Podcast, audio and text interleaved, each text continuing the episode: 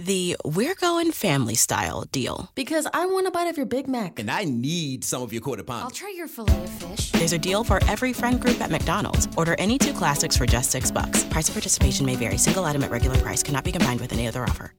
So I was watching the X Zone TV channel last night when I was abducted by aliens, and they kept repeating to me over and over again, simultv.com, simultv.com. What's simultv.com? That's what I asked them. They had it written on the side of their UFO. How do you spell that? UFO. No, I mean simultv.com. S-I-M-U-L-T-V.com. S-I-M-U-L-T-V.com. Right. S-I-M-U-L-T-V.com. Interesting that you were abducted by aliens in a simultv.com UFO last night. Oh, yeah? Yeah. Now that you mention it, I remember now last night I was awakened from a deep sleep. My great grandmother was standing there. She said she'd come from the hereafter to tell me about simultv.com. She even spelled it out for me. S-I-M-U-L-T-V.com, sonny boy. S-I-M-U-L-T-V.com. S-I-M-U-L-T-V.com, sonny boy. Wow. Yeah. Guys, you'll never guess what my psychic guru just told me. S-I-M-U-L-T-V.com. Exactly. Are you guys psychic too? Of course. We all know about simultv.com. S-I-M-U-L-T-V.com.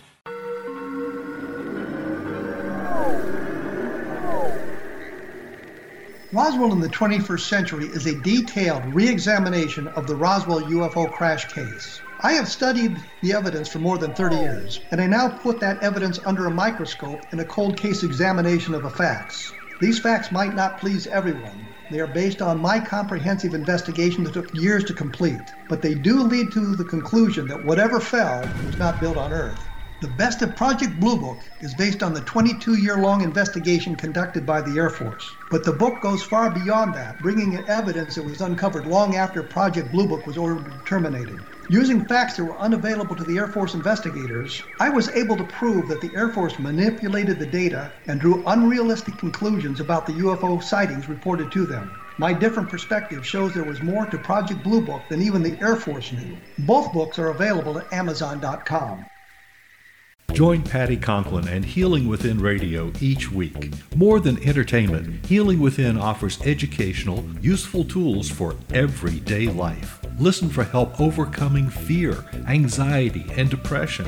Patti knows about eliminating cancer, MS, dementia, Parkinson's, and a host of illnesses that we face every day. Life can be good. Life is good. All you need are simple tools to start changing your life. Start right now by visiting patticonklin.com. P A T T I C O N K L I N. No matter where you are in the world, you can work with Patti through Skype, phone, or in person, visiting one of her retreats in Georgia. Visit patticonklin.com today or call our offices at 404 474 0086. That's patticonklin.com or call 404 474 0086.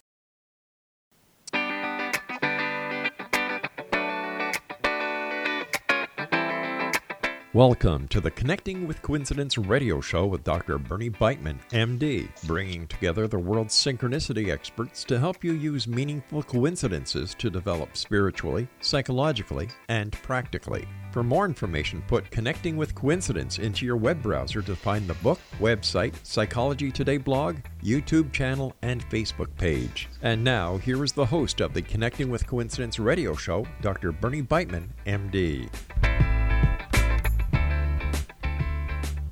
Well, welcome back. Welcome back after a, a, a hiatus that uh, we were able to get back from. Um, we got the virus around us, and we'll be talking about that today the relationship between coincidences and what we can do during this pandemic. And so glad you are here, our loyal fans, with us again. And that includes you, Barbara. We are looking into all aspects of coincidences with people from around the world and spread the word about the show. Word of mouth is how we grow. Uh, in the next few episodes, my guests and I will be talking about cultivating coincidences in tumultuous times. We fell asleep in one world and woke up in another. Suddenly, Disney is out of magic. Paris is no longer romantic. New York doesn't stand up anymore. The Chinese wall is no longer a fortress, and Mecca is empty.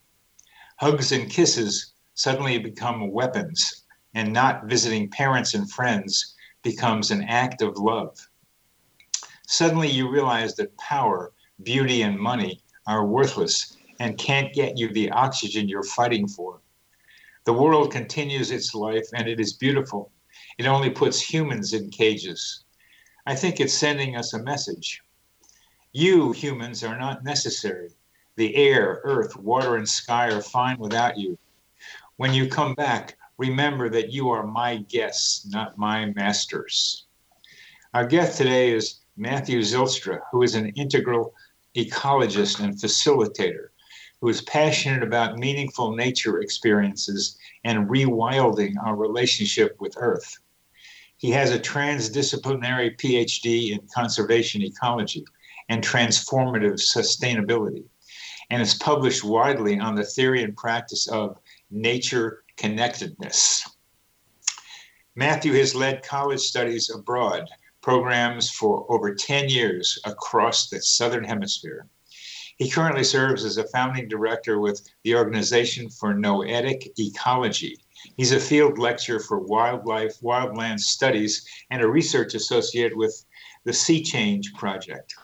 Part of Matthew's ongoing work explores how focused intention and quality attention shapes our nature experiences and ultimately our neurophysiology in support of connection and well being. Welcome back to the show, Matt. Thank you very much, Bernie. It's great to be back. Well, we've talked a bit about nature, synchronicity, and uh, the pandemic. And I wonder what your thoughts about how coincidences might be helpful uh, and useful, as well as maybe problematic during this this pandemic period of our of our lives. Yeah, thank you. And thank you also for your opening there. I think it was a very poignant um, opening and, and one that's, um, as you were sort of speaking about this awakening into a new world, it um, brought up quite a lot of emotions in me because we were perhaps asleep and now we've awoken to a very different world where so much of what was normal uh, has been turned on its head. And um, I just wanted to say before I begin to answering your question that I think um, our conversation needs to really be sensitive to this backdrop uh, because of a lot of what's going on in the world as a backdrop to our conversation.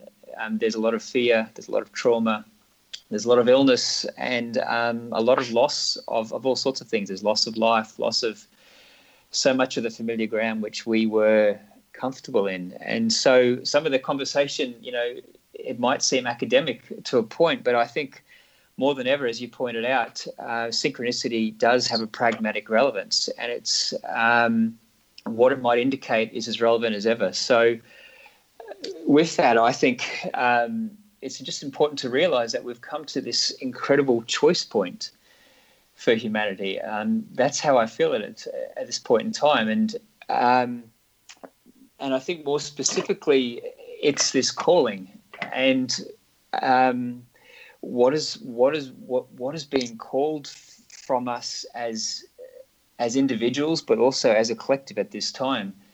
Like you say, the world is going to go on. I mean, the other species are going to go on, and perhaps actually relishing some silence. But the but the ball has really been thrown back to us as a species to say, what are we going to bring into the world at this time in response to this? And um, there's a real sense of not knowing. Um, uh, there's a lot of people out there who have theories and um, who are very perhaps sure of those theories, but I think we have to be humble in the not knowing of what's happening right now, and also be um, be able to, to, to ask that question, which can invite synchronicity. Um, if there's ever been a time for guidance, uh, which synchronicity can give, now's the time. Yes. And if I um, one interesting thing from a Southern African perspective, which I just wanted to um, share, was uh, when when um, in various Southern African traditions, like in Zulu and in Xhosa, when you become a traditional healer or a spiritual um, uh, a spiritual diviner, which is uh, known as a sangoma, you go um, you go through something which is called a twasa, and um, that literally translates as a calling. and that calling is preceded by a prolonged illness and by a prolonged sickness and is accompanied by dreams and visions. And I couldn't help but thinking the other day that humanity, in a way, is having its own twasa right now. It's going through its own um,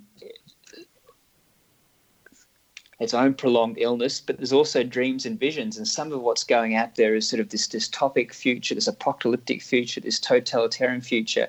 But on the other side of these visions, you're hearing and seeing this absolute activation of humanity, which is arising um, compassion, mutual aid, community, collective action, and this um, deep sense of care. So, in, in trying to understand synchronicity, I think we really also have to hold this contradiction and hold the polarities of what's happening at this point in time.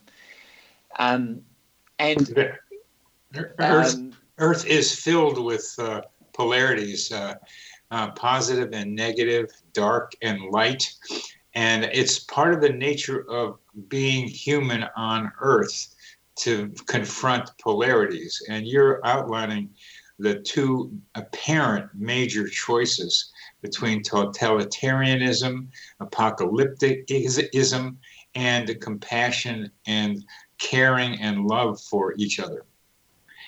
I'm, I'm also a Hegelian in the, I think, of thesis, antithesis, and synthesis. And I'm wondering what, how maybe these two apparent polarities can be brought together. But that's another question let's go back to uh, the the way that we are going through um, a prolonged illness, and I have gone through a prolonged illness uh, recently, and it's I've come out on the other side of it. I think uh, transformed and lighter and more spiritually aware, and I, I certainly have heard of that a number of times from other people, and I'm glad you point out the tradition in the South African people you mentioned. And some people call what we're going through as a near death experience, which also can be transformative. So, where how can synchronicity play a role in all of this, Matt? Well, what you're seeing is all the conditions which are perfectly right for synchronicity. Um, I know you've looked at this before as well. I mean, we're in a point of transition. There's emotional yeah. intensity. There's activation deep in the psyche of images. Um, there's a need, and and so there's all the fertile ground. But I think one of the major inhibitors here for synchronicity is the sense um, is that there's fear, and um, fear can block flow.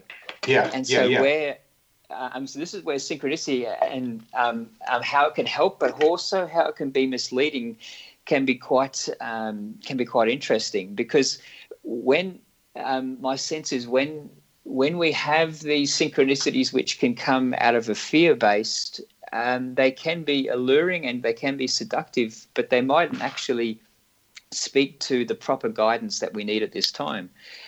it's almost like they they're coming out of that limbic system in our mind, that primal instinctual emotion, and it perhaps doesn't represent sort of a wholeness in our mind. So, how can um, how can synchronicities be um, be indicative? What I think has to happen is that we need to cultivate the practices that can give us confidence in that the synchronicities that we um, that we're encountering, the um, the the signs that we might be seeing are not signs that are sort of reflective of a fear, but actually are speaking to a true need at this time. And I mean, once upon a time, I think when, when life was perhaps normal, you know, we'd be using synchronicities for sort of frivolous things, you know, uh, perhaps getting the car park closest to the shops or things like that. But now um, I feel that there's a there's a much deeper um, uh, a much deeper sort of or heavier load perhaps coming with the synchronicities because it's really asking us deeply well what um, what do we need to do? And when there's that sense of urgency and perhaps a sense of fear you have these synchronicities. Some can be the signs like these um, these clear signs where we ask for guidance uh, we wrap it up in intention. We we do some sort of ritual, like it's a formalized guidance, and we get a sign which does feel right. But you can also have, when it comes out of fear, omens. And as I think you've discussed before, um, sometimes omens don't always um, um, aren't always necessarily a reliable exactly a reliable and guide. We're, we're yeah. coming to we're coming to this the end of this segment where we're it's very good what you're talking about. You're listening to Connecting with the Coincidence. I'm your host, Dr. Bernie Beitman, MD, and this is we're talking with Matt Zylstra.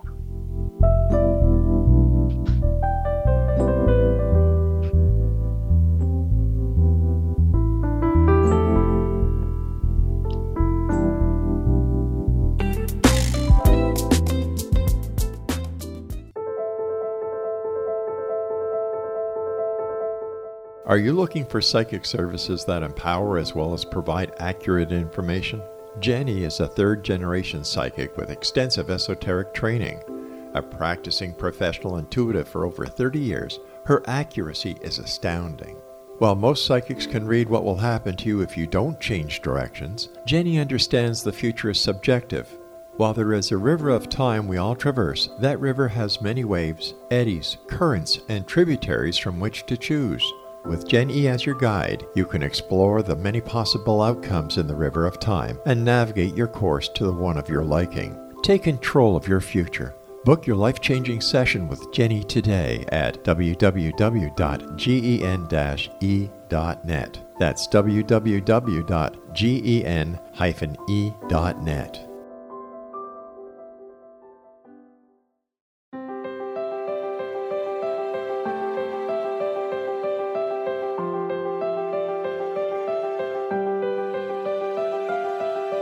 Mission Evolution is dedicated to the well being of the planet and animals, as well as the evolution of humankind.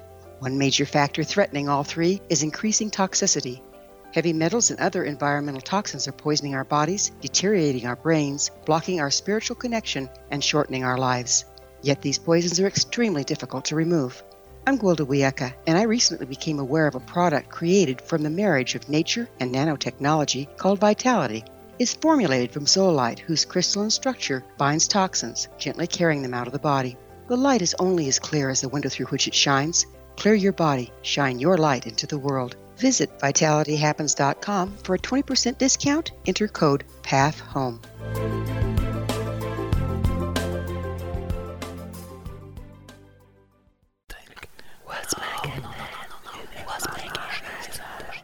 In the mid 1990s, I was approached by a young woman who believed she'd been abducted by alien creatures. In conversations, I began a journey that took me not into the world of interstellar travel, but back through time into past lives. Under hypnotic regression administered by a professional rather than describing abduction, Jenny, as she is called, begins to tell a tale of horror in 19th century London. Her unbelievable past life seems to connect with Jack the Ripper and other monsters of the past. Throughout the session, Jenny provides a rich detail of her past lives that links some of the most horrific killers in history to one another. Using the resources of a university library in the pre internet day, I was able to verify some of Jenny's claims. She has knowledge that wasn't readily available to a suburban housewife. Does this prove the reality of her tales? Conversations attempts to answer that and other provocative questions. Conversations is available at Amazon.com.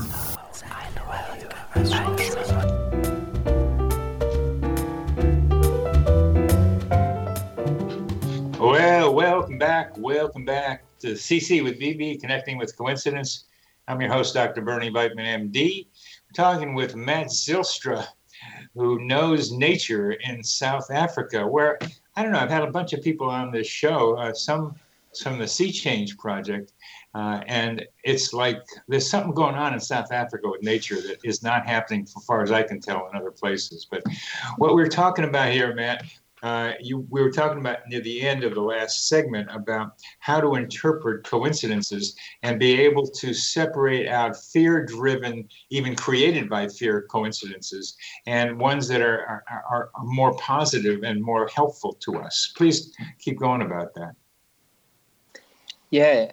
Um, a lot of my navigating of this has come through personal experience, um, as it does for everyone. And, you know, I was just differentiating between signs and, and omens. And uh, what's interesting with an omen is that, I mean, they can be bizarre, wondrous, uncanny, unnerving, dark, portent, uh, all this, but they can also invoke fear and superstition. And, um, and um, particularly if one's sort of prior position is that you know, um, their um, their beliefs and experience are a reliable indicator of reality, um, then you can take these omens as being an absolute um, beacon for truth. And I think if you look at the old sort of idea of the um, having the bone pointed at you, sort of in African traditions, I think that's where it comes from. Is you can have such a belief in these omens, and you need to be really, really careful and really discerning, particularly when we're sort of floundering or or um, grasping for some sort of indication of what's happening, of what what I need to do next. And um, uh, particularly as far as nature goes, um, I've had some um, I guess what you would call omens in my life, um, the ones where the owls appeared at a very significant moment at multiple times. And in my research on meaningful nature experiences, particularly uh, synchronicity as a meaningful nature experience, I also encountered stories of people who had snakes, spiders, owls, um, these these particular animals which are known to to sort of carry these this um, this this message of death or portent between the realms. And you you see um, some people buy into that fully and follow it all the way down a passage and sometimes the event came to pass and sometimes it didn't. And people left asking well what actually happened there? Um, did i misinterpret? Was that for real? Am i just delusional um, and i think it can can be to do sort of the state where it comes from um, years ago i had a couple of striking experiences where i shouldn't have got onto a plane so it seemed um, I'd woken up just before, uh, just before I'd woken up, I'd had a dream of a plane crash, and I tended not to give dreams just before I wake up too much um, weight because I thought it wasn't necessarily representative of my deep subconscious. Um, but then a friend called me and said, I've had a feeling I've never had before. Well, actually, I've um, had this feeling I've only had once before, and that was when my grandmother passed away. And I just feel you shouldn't jump on the aeroplane. So now it wasn't just me, it was somebody else feeling this. And then as I entered the plane, uh, somebody was on the phone to their loved one and made a passing joke about the plane perhaps falling out of the sky. And I remember standing there just frozen, like, should I get into this plane or not? Um, and I got on, and everything was fine. Um, and I subsequently sort of reinterpreted that experience, or I tried to try to sort of make sense of what was actually going on there. And I mean, I came to a conclusion, but but one thing that it um, alerted me to the fact is, uh, and also which uh, understanding I got through both my PhD research and also um, also through meditation is the importance of dispassionate observation and even of synchro- um, um, even of synchronicities, particularly ones that might be quite alluring, is just to sort of look at it and and say, is that so? I mean, there's an old sort of Zen story about that to sort of say, well, that's interesting. Is that so? And even if it comes multiple times, trying not to um, get so caught wrapped up in get so wrapped up in it that it starts to derail in terms of what might actually be true. Um, interestingly, one story that I've gained inspiration from is when Buddha uh, gained enlightenment um, under a tree. He had all sorts of um, potential synchronicities or omens trying to derail him. Uh, so the story goes and yet he was uh, able to maintain some sort of uh, neutrality or dispassionate observation to to not get caught up into what that might be trying to to do to derail um, his particular path. And so, I do think that to cultivate coincidences and synchronicity at this time, we really need to focus on a practice. And a practice like meditation is um, is critical in having that balanced mind. Getting yeah, get, getting to that neutrality and how to decide to how to decide um, once you see it. Uh, I was took a walk uh, yesterday and, in, in, the neighborhood because I can get out and we got a little creek uh, that had a bridge and I was standing on the bridge and I was I was seeing a little pool of water that I hadn't seen before that looked like a nice place to go swimming. So I started thinking, oh man, I'd like to go swimming there. So mentally, I projected myself into that pool and I was enjoying just connecting with the pool of water. And as I'm standing there looking at, feeling the pool of water, kind of, and down the creek comes a snake. Hmm. Snake, snakes come slithering down the creek, just like slither, slither, slither. The snake stops on a rock, puts his head or her head on the top of the rock, and appears to be looking right at me.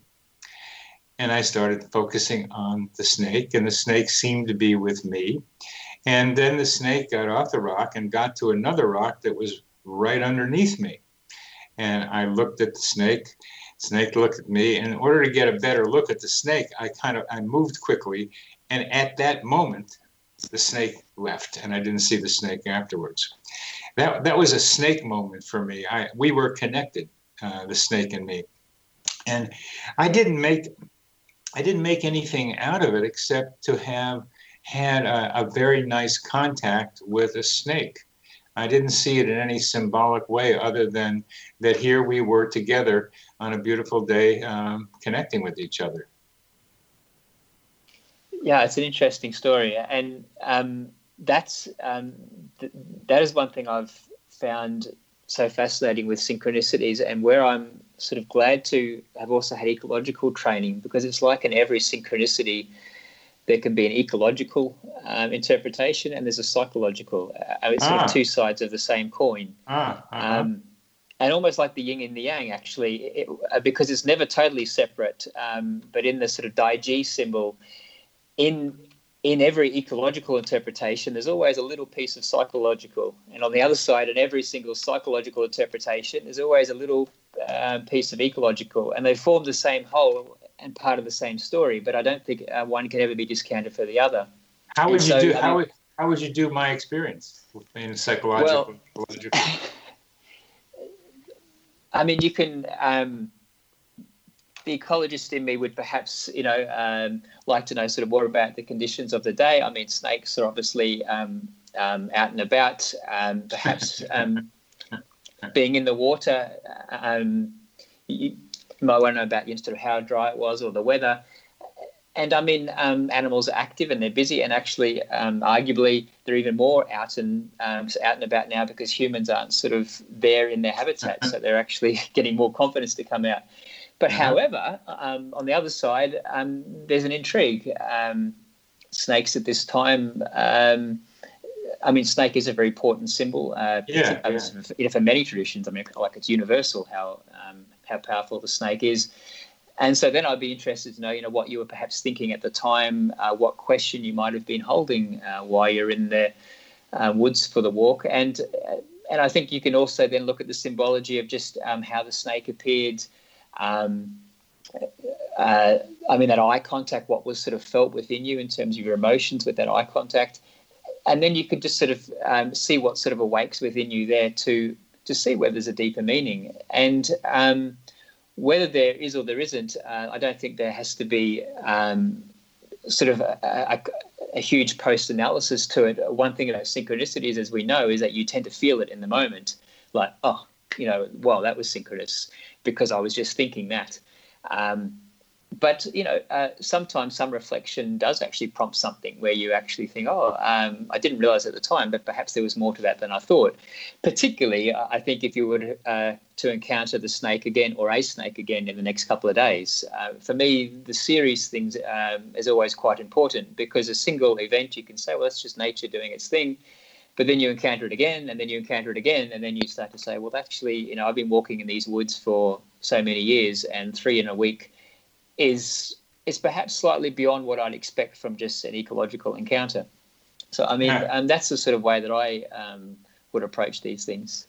Right. And I'm, I'm glad you, you went through that because part of that dispassionate observation involves dispassionately looking at your own interior. Yeah. Yeah. Yeah. And, and, and that, sorry, go and, on. And if your interior is filled with anxiety. Like if I was anxious right then, I might have interpreted that snake as something um, ominous, ominous, ominous, ominous.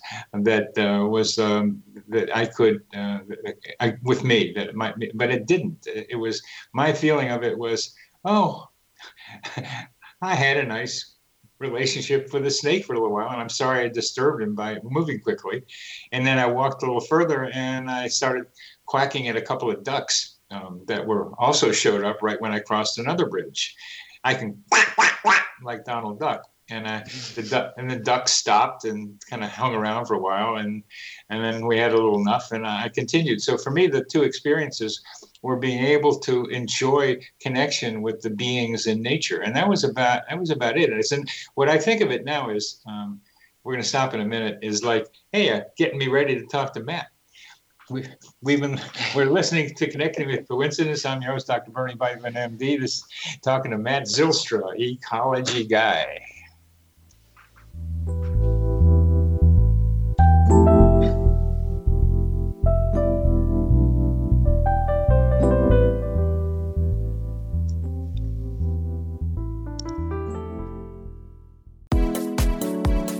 How would your life change if you could develop the business and personal skills that you need in order to make more money? Do you want to learn how to achieve your big life goals faster? Then go to findhiddenmoney.com and get the Goal for It online course. The course teaches you how you can set and achieve your biggest goals while completely overcoming the roadblocks to your goals so that you can realize your dreams and imagine more success. Go to findhiddenmoney.com. If you are looking for a safe, zero calorie natural option to the harmful artificial sweeteners on the market today, Just Like Sugar is what you're looking for. Just Like Sugar is a wonderful natural alternative for those health conscious people who choose a calorie restricted diet with a great, pure, sweet flavor that tastes just like sugar. Just Like Sugar is a great natural option for people suffering from diabetes and may be useful in restricted diet programs where standard sugars are not allowed and does not cause a laxative effect of some other sweeteners. Just Like Sugar comprises a perfect blend of chicory root fiber, natural calcium, natural vitamin C, and Just Like sugar, sweetness comes from the natural flavors from the peel of the orange. Just Like Sugar is a natural alternative to harmful artificial sweeteners and will change the way that you believe all natural sweetener products taste. Just Like Sugar is available at your local Whole Foods markets, Wild Oats markets, Henry's, Sun Harvest, and many other fine natural food stores in the U.S., Canada, and worldwide audience. If you have seen a UFO, had a close encounter, seen a ghost, Bigfoot, lake monster, or a story that you would like to share or have investigated, contact me, Rob McConnell, by sending me your email to xzone at xzoneradiotv.com, or you can call toll free 1 800 610 7035, extension 143, and on Skype, Xzone Radio TV. For more information on the Zone Radio TV show with yours truly, Rob McConnell, visit www.xzoneradiotv.com or www.xzonetvchannel.com or simultv.com and xzbn.net.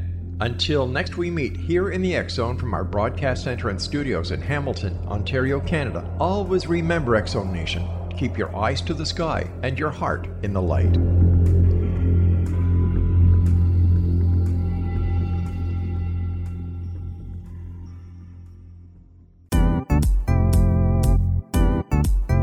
Memorable dynamic presentations are a not so secret weapon in the business world.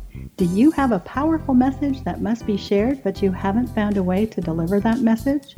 Do you want to be known as a top public speaker who gets amazing results? Are you ready to create and deliver your powerful message?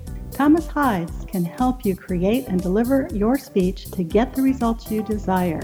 Visit iconquality.com.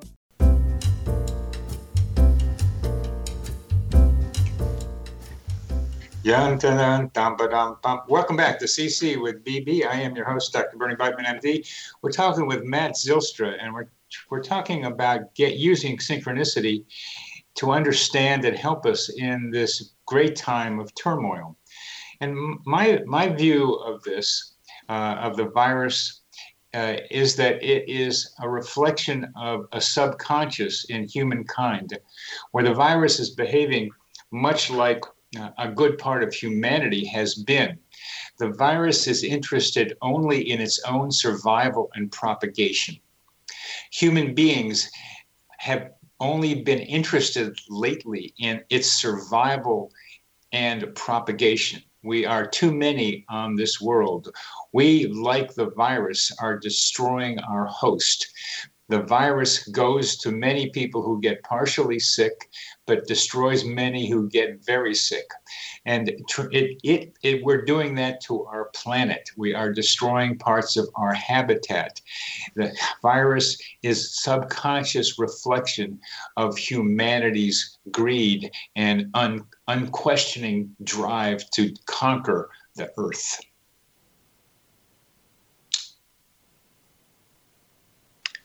Yeah, I mean that's really well put, um, Bernie. Um, there is there is a lot of um, sort of profound mirroring, I would say, going on here, um, or the shadow, if you will, um, yeah. is really being held up to humanity at this point in time, and a lot of ironies, a lot of paradoxes, a lot of dark ironies in a way. Um, things that we were so sure of uh, are all sort of becoming to greet us. And uh, there's been some fantastic articles out there about how this is potentially um, Earth's way of holding up um, a real. Um, a real mirror uh, to humanity, and you know you could say that um, that she tried with um, increasing storm events and uh, and wildfires and all sorts of other things, um, but it wasn't quite enough for us to actually stop and take notice. And now, uh, when it's when that reflection is right in front of our eyes, and it's and there's and it's sort of not discriminating. Um, also, well, it is now. I mean, we see it is discriminating between classes, but but the sense is that um, sort of everybody could be vulnerable to this. Um, you just have a sense of how reach, um, sort of how far-reaching it is. And then one of the other interesting things is the question is, um, is whether um, even viruses are alive, are a form of life. I mean, per definition, they don't actually kind of kind of equate to life, um, given their sort of uh, biological genetic makeup, and, and that's also quite quirky as well. So, yeah, um, really deeply asking, um, um, holding the mirror up and and asking humanity how will we respond? Um, what is our calling here? And know, one of the things about synchronicities is that they alert us to connection. Um, one of the defining uh, things that we've found in research on this is that in those moments when people have synchronicity, they feel connected. And for, for so long, we've been saying about how separated humanity is, um, particularly from from um, earth and nature, but also socially as well. And um, at this time, when we have synchronicities, they remind us of that, and they remind us of a connection that's deeper than just the physical, that seems to transcend space and time. They can lead us back into connection, and they can help us deepen connection. And if one thing that I think is being asked of here, um, in spite of or despite of the social distancing uh, or the physical disconnection, is actually really finding our way back into connection with ourselves, uh, who we are, and we're getting that time for introspection. Many people are um, with um, with each other, and we're seeing people connect in other kinds of ways that they never have before. Um, and with nature and earth. And unfortunately, in lockdown, that's difficult for some. But still, even in one's own little surrounds, I've just been finding incredible connection developing just from sitting in a little grass patch in the back of our apartments. Yeah, yeah, yeah. Of yeah. really coming to um, sort of sitting in place. So yeah, yeah, it's yeah. it's it's all around us, um, and it just requires taking a, a, look at a more close look at what is around us to see some uh, some of these connections. And so you're leading us uh, into how do we use uh, synchronicity coincidences even in a lockdown to be able to somehow make things better not only for us but for for for for, for other people yeah, yeah um, i know at times and i feel it now and i've seen it with friends we yearn for synchronicities particularly when it's completely um, tumultuous as you say. Um, we we want synchronicities to provide us the sign to give us the guidance as to what to do next. Um, when you the, when you when you talk about that, one of the things that you mention in your bio is uh, focused att- intention and quality attention shapes our nature experiences, and with that also synchronicity. Could you talk about what you mean by that, by those phrases? Yeah, um, and this is critical um, in terms of the possibility of cultivating synchronicity because at least with my experiences in uh, in nature synchronicities are more likely to happen when we are holding an intention and um, that intention needs to be um, um, perhaps written um, but at least stated quite strongly in one's mind and held before going into a certain context where we're hoping to find a sign um, that can be instructive of uh, of where to go. So that's where the intention part comes in, or the intentionality, and the attention is. Could you give us? A, could you give us an yeah. example of an intention that you have held um, quite strongly before going into nature? Which I'm going to include going into your backyard at your apartment building as nature. Uh, yeah. So, uh, and what someone can do listening to us into sharpening and about holding an, a, an intention quite strongly, then we can go back to uh, the quality of that intention. Sure. Well, a place um, up until lockdown, the place that I've been gaining the most nourishment out of is a um, an estuary uh, not far from where I live, which I can get to from walking distance. And I've been experimenting over the last few years about how I enter into that space makes a difference in terms of the encounters I have. And um, um, it has been quite remarkable um, that the times when I stop before I enter, um, maybe just take a moment to breathe, uh, to become aware, to activate my senses, to give gratitude because this little estuary um, is quite modest, but it's gifted me so much over the years in terms of just restoring a sense of well-being, just going for a swim.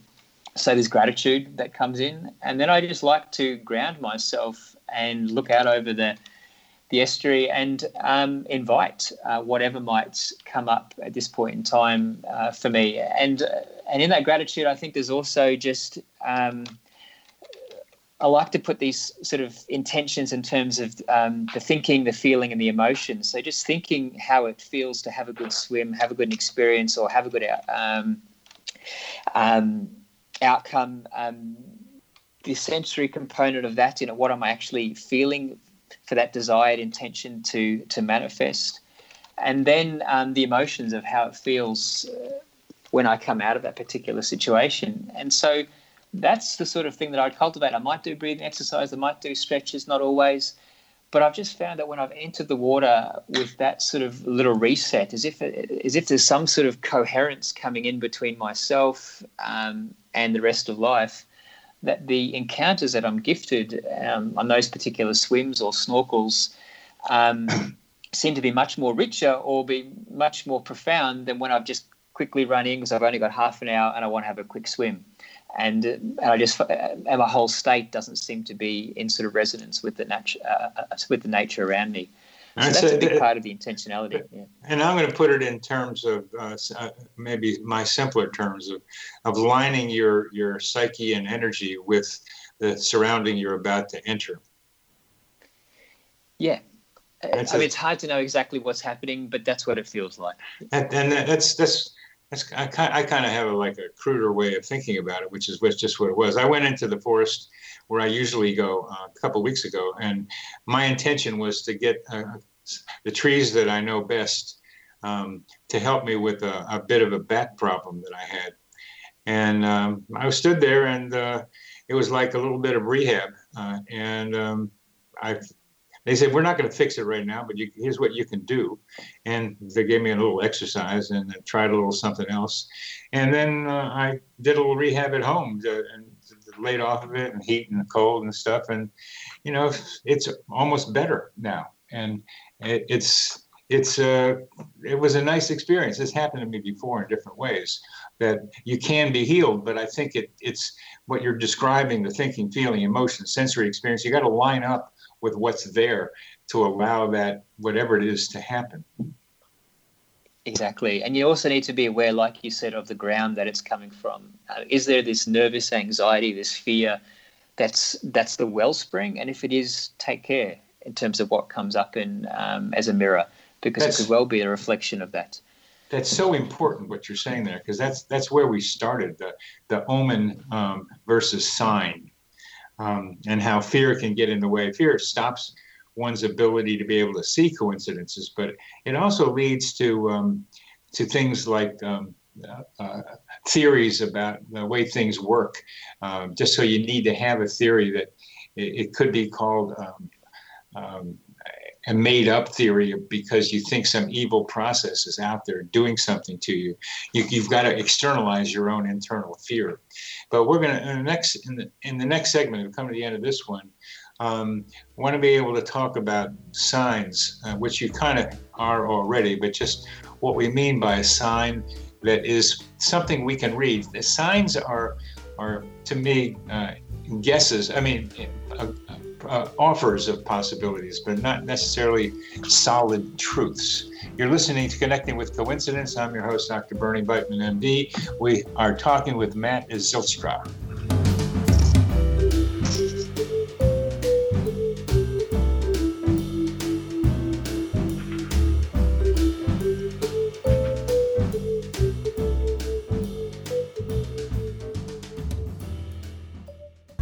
Watching the X Zone TV channel last night when I was abducted by aliens, and they kept repeating to me over and over again simultv.com, simultv.com. What's simultv.com? That's what I asked them. They had it written on the side of their UFO. How do you spell that? UFO. No, I mean simultv.com. S-I-M-U-L-T-V.com. S-I-M-U-L-T-V.com. Right. S-I-M-U-L-T-V.com. Interesting that you were abducted by aliens in a SimulTV.com UFO last night. Oh, yeah? Yeah. Now that you mention it, I remember now last night I was awakened from a deep sleep. My great grandmother was standing there. She said she'd come from the hereafter to tell me about SimulTV.com. She even spelled it out for me. SIMULTV.com, sonny boy. SIMULTV.com. SIMULTV.com, sonny boy. Wow. Yeah. Guys, you'll never guess what my psychic guru just told me. SIMULTV.com. Exactly. Are you guys psychic too? Of course. We all know about SimulTV.com. SIMULTV.com.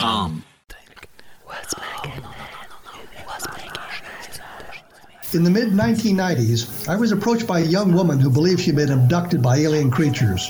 In conversations, I began a journey that took me not into the world of interstellar travel, but back through time into past lives. Under hypnotic regression administered by a professional rather than describing abduction, Jenny, as she is called, begins to tell a tale of horror in 19th century London. Her unbelievable past life seems to connect with Jack the Ripper and other monsters of the past. Throughout the session, Jenny provides a rich detail of her past lives that links some of the most horrific killers in history to one another. Using the resources of a university library in the pre internet day, I was able to verify some of Jenny's claims. She has knowledge that wasn't readily available to a suburban housewife. Does this prove the reality of her tales? Conversations attempts to answer that and other provocative questions. Conversations is available at Amazon.com.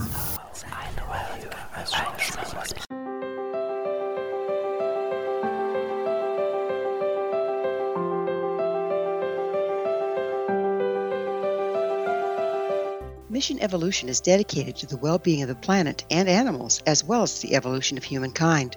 One major factor threatening all three is increasing toxicity. Heavy metals and other environmental toxins are poisoning our bodies, deteriorating our brains, blocking our spiritual connection, and shortening our lives. Yet these poisons are extremely difficult to remove.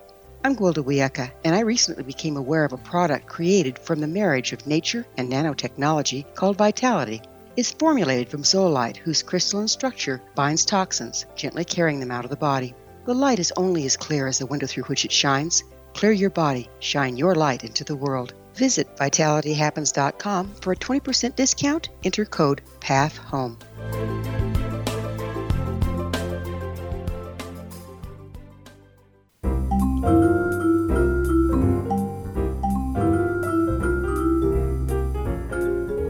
Welcome, welcome back. Welcome back to CC with BB. I'm your host, Dr. Bernie Beitman, MD. We've been talking about how negative emotion, particularly anxiety and fear, can lead a person to misinterpret omens as something much more negative than it, the omen might have in it, but it's a reflection of our own internal fears.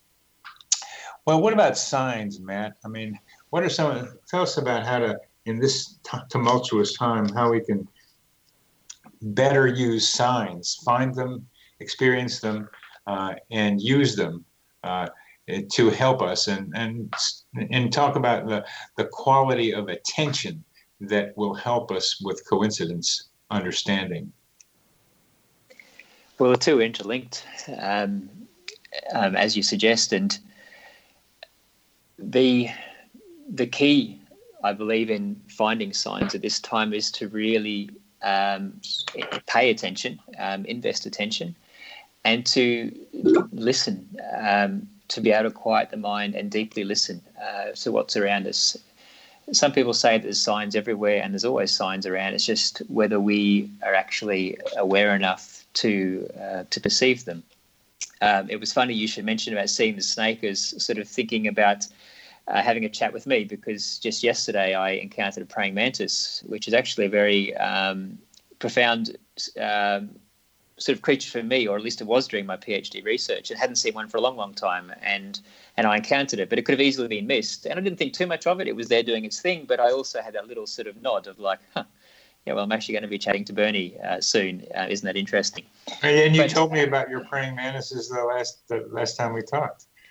Yeah, yeah, exactly. So I thought that was um, that was quirky, but but yeah. not the sort of ground shifting thing that perhaps we need at this time. But right. but but one thing about synchronicities is they also help us feel that we're not alone. Um, and so when we have these signs, you at least have a feeling, and particularly when they come from non-human nature, that there's just something out there giving a nod. And and there's times of isolation, um, seeing the signs which point to the fact that there's a something other bigger than ourselves can also provide that reassurance that we're not alone in this journey, um, no matter how difficult it's going to feel. That's so important, Matt. And let's turn that around. Let's say that there is a need to feel not alone, to feel connected with something more than just me, um, or even some of the people around us. How do you know we're not distorting that one too, the way fear can do? um, again, I think it has to be a real close in, sort of inspection as to where is that coming from. And we often say that synchronicities respond to a need, and I'm often curious as to whose need. Uh-huh. Um, I had a really interesting conversation earlier this week with a friend who told me a, a, an experience of how she had did, did, did, this Kundalini process of manifesting intention, and she was hoping for a particular um, partner to manifest, and he and he did in every way that she'd been intending and it seemed to be a direct response to the need. It was seemed to be an, an incredible um, sort of synchronicity. And she was like, "Wow, um, this sort of ritualized intention works. Here I have it." And uh, only for a few months later, for that um, relationship to sort of peter out, and we were wondering, you know, was the intention sort of wrapped in an egoic sort of need, um, a need that the ego felt they needed, um, a particular partner with particular looks and um, background and what have you, um, but didn't really speak to a soul need or a or a need of self with a capital S. And I think that's um, that's also one of the things to be asked as to uh, how do we know that it's not just tricking us.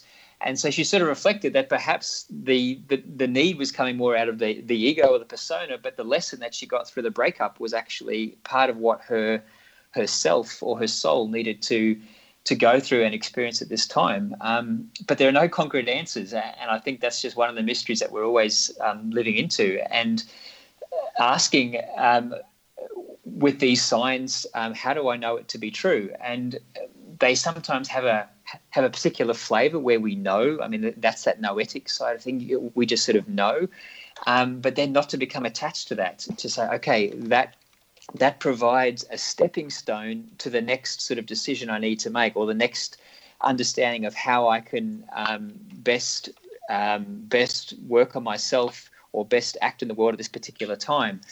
But now let's ask the question again and hold that question. And that's where the attention's coming in, being able to hold the question and sort of say, where am I placing my attention now? Why? Um, um, how's that helping me? How's that helping um, me help others? And that's where I think these signs can be stepping stones toward the path of navigating what's going on in this um, in this time. Oh, that's good. That's good. Uh, it's one of the key points you made was that uh, you may think you got what you wanted, uh, but the reason you needed it may not be what you think it was. Uh, so stay with the coincidence and see what happens as this woman learned from the breakup that uh, that may have been the primal lesson for her on, on, the deeper soul level than the ego level. So she was so So the impact on her was what about her ego? Yeah, well, I mean, I think she's still unpacking it, and I um, wouldn't want to give sort of too many details for her own personal story. But uh, I mean, she was was at least um, forced to reflect on what was she yearning for so much um, in a relationship, and was that really what she needed at this point in time um, at a deeper level? So um, I think there's we don't always know what the universe wants for us, even though we think we do. And I think part of this part of this journey is also about surrendering um, into the not knowing. Um, I recently did a little um, what you call vision quest, um, you know, where you go out into the mountains for a couple of days and you fast. And both times it's happened, I've gone in with what I thought with my intention, but it seems like that nature had something else for me. And this last one, I was just sick. Um, I had really bad diarrhea, dysentery and um, it was a huge cleanse. Um, and my question was sort of, what do I need to be called from in this time? Um, and we went in there, and there was a bit of COVID stuff going on in our country, not a lot, and I came out came out to a national disaster. So Ooh. it was incredible um, what had transpired in those days of being off grid. Wow! how my own experience um, of sort of going through illness up there was quite reflective of what was going on in the world, or at least in um, sort of in the country. And it also illuminated the fact that I needed to take care of myself, where I was looking at, well, what can I do in the world right now? Um, and there were indications of that, but I realized first and foremost I'd have to put my own health um, as a priority. So, yeah, my ego was looking for indications, but actually, at a deeper level, I felt that self was saying, actually, um, now you need to take care of yourself a bit more before you go to heather tether in the world as it's changing. Well, boy, did I learn that one. Uh, if your body ain't working, you can't do too much. Uh, and so when I work on my book or other things, I, I, my, I have to listen to what my body is saying. Uh, and, and, it's been a, a, a, difficult lesson, but I'm, I think I'm learning it pretty well. Of having to like have these intentions. I gotta do this. I want to finish this. I gotta do it. And I'm writing the last chapter of my new book, um, which I'm calling "Knowing Coincidences," mm. and and it's about the future. And you're helping me think about it because the two sections in that last chapter are the future of coincidence studies and the future of the world as seen through coincidences. Hmm. And what you're just what you're describing is helpful right there.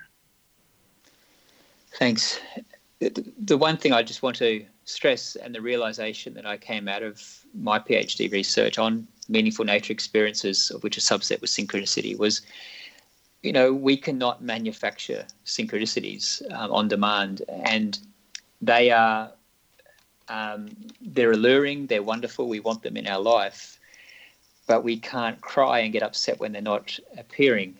Um, they can be indicators of flow. So when we don't have them, we sort of have a sense of, well, are we not in flow? What's going on?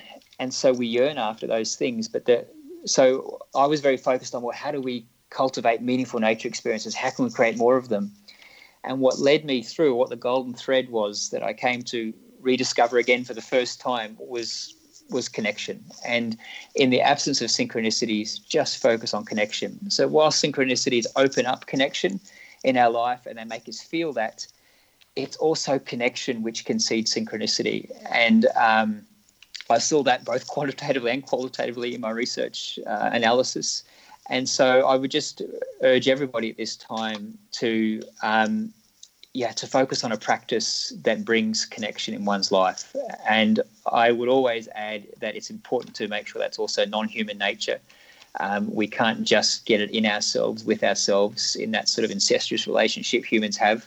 We do need non human nature, but we can, through meditation, through dance, through all those things, find connection. And the synchronicities will follow eventually. Um, they will come, um, but don't be anxious for that. And when they come, we just have to make sure we're attentive um, and we're alert and we listen and we um, then we observe and say, ah, there we go. Isn't that's that's lovely, but not be attached to the next uh, the next synchronicity. Um, that was a great indicator.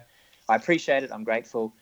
Um, now let's be alert and let's keep holding the question to see um, if another one comes up. Very and, good. And I think, yeah, that's where we need to go. That's that's very good. Um, we can't man- manufacture synchronicities on demand. They cannot be demanded.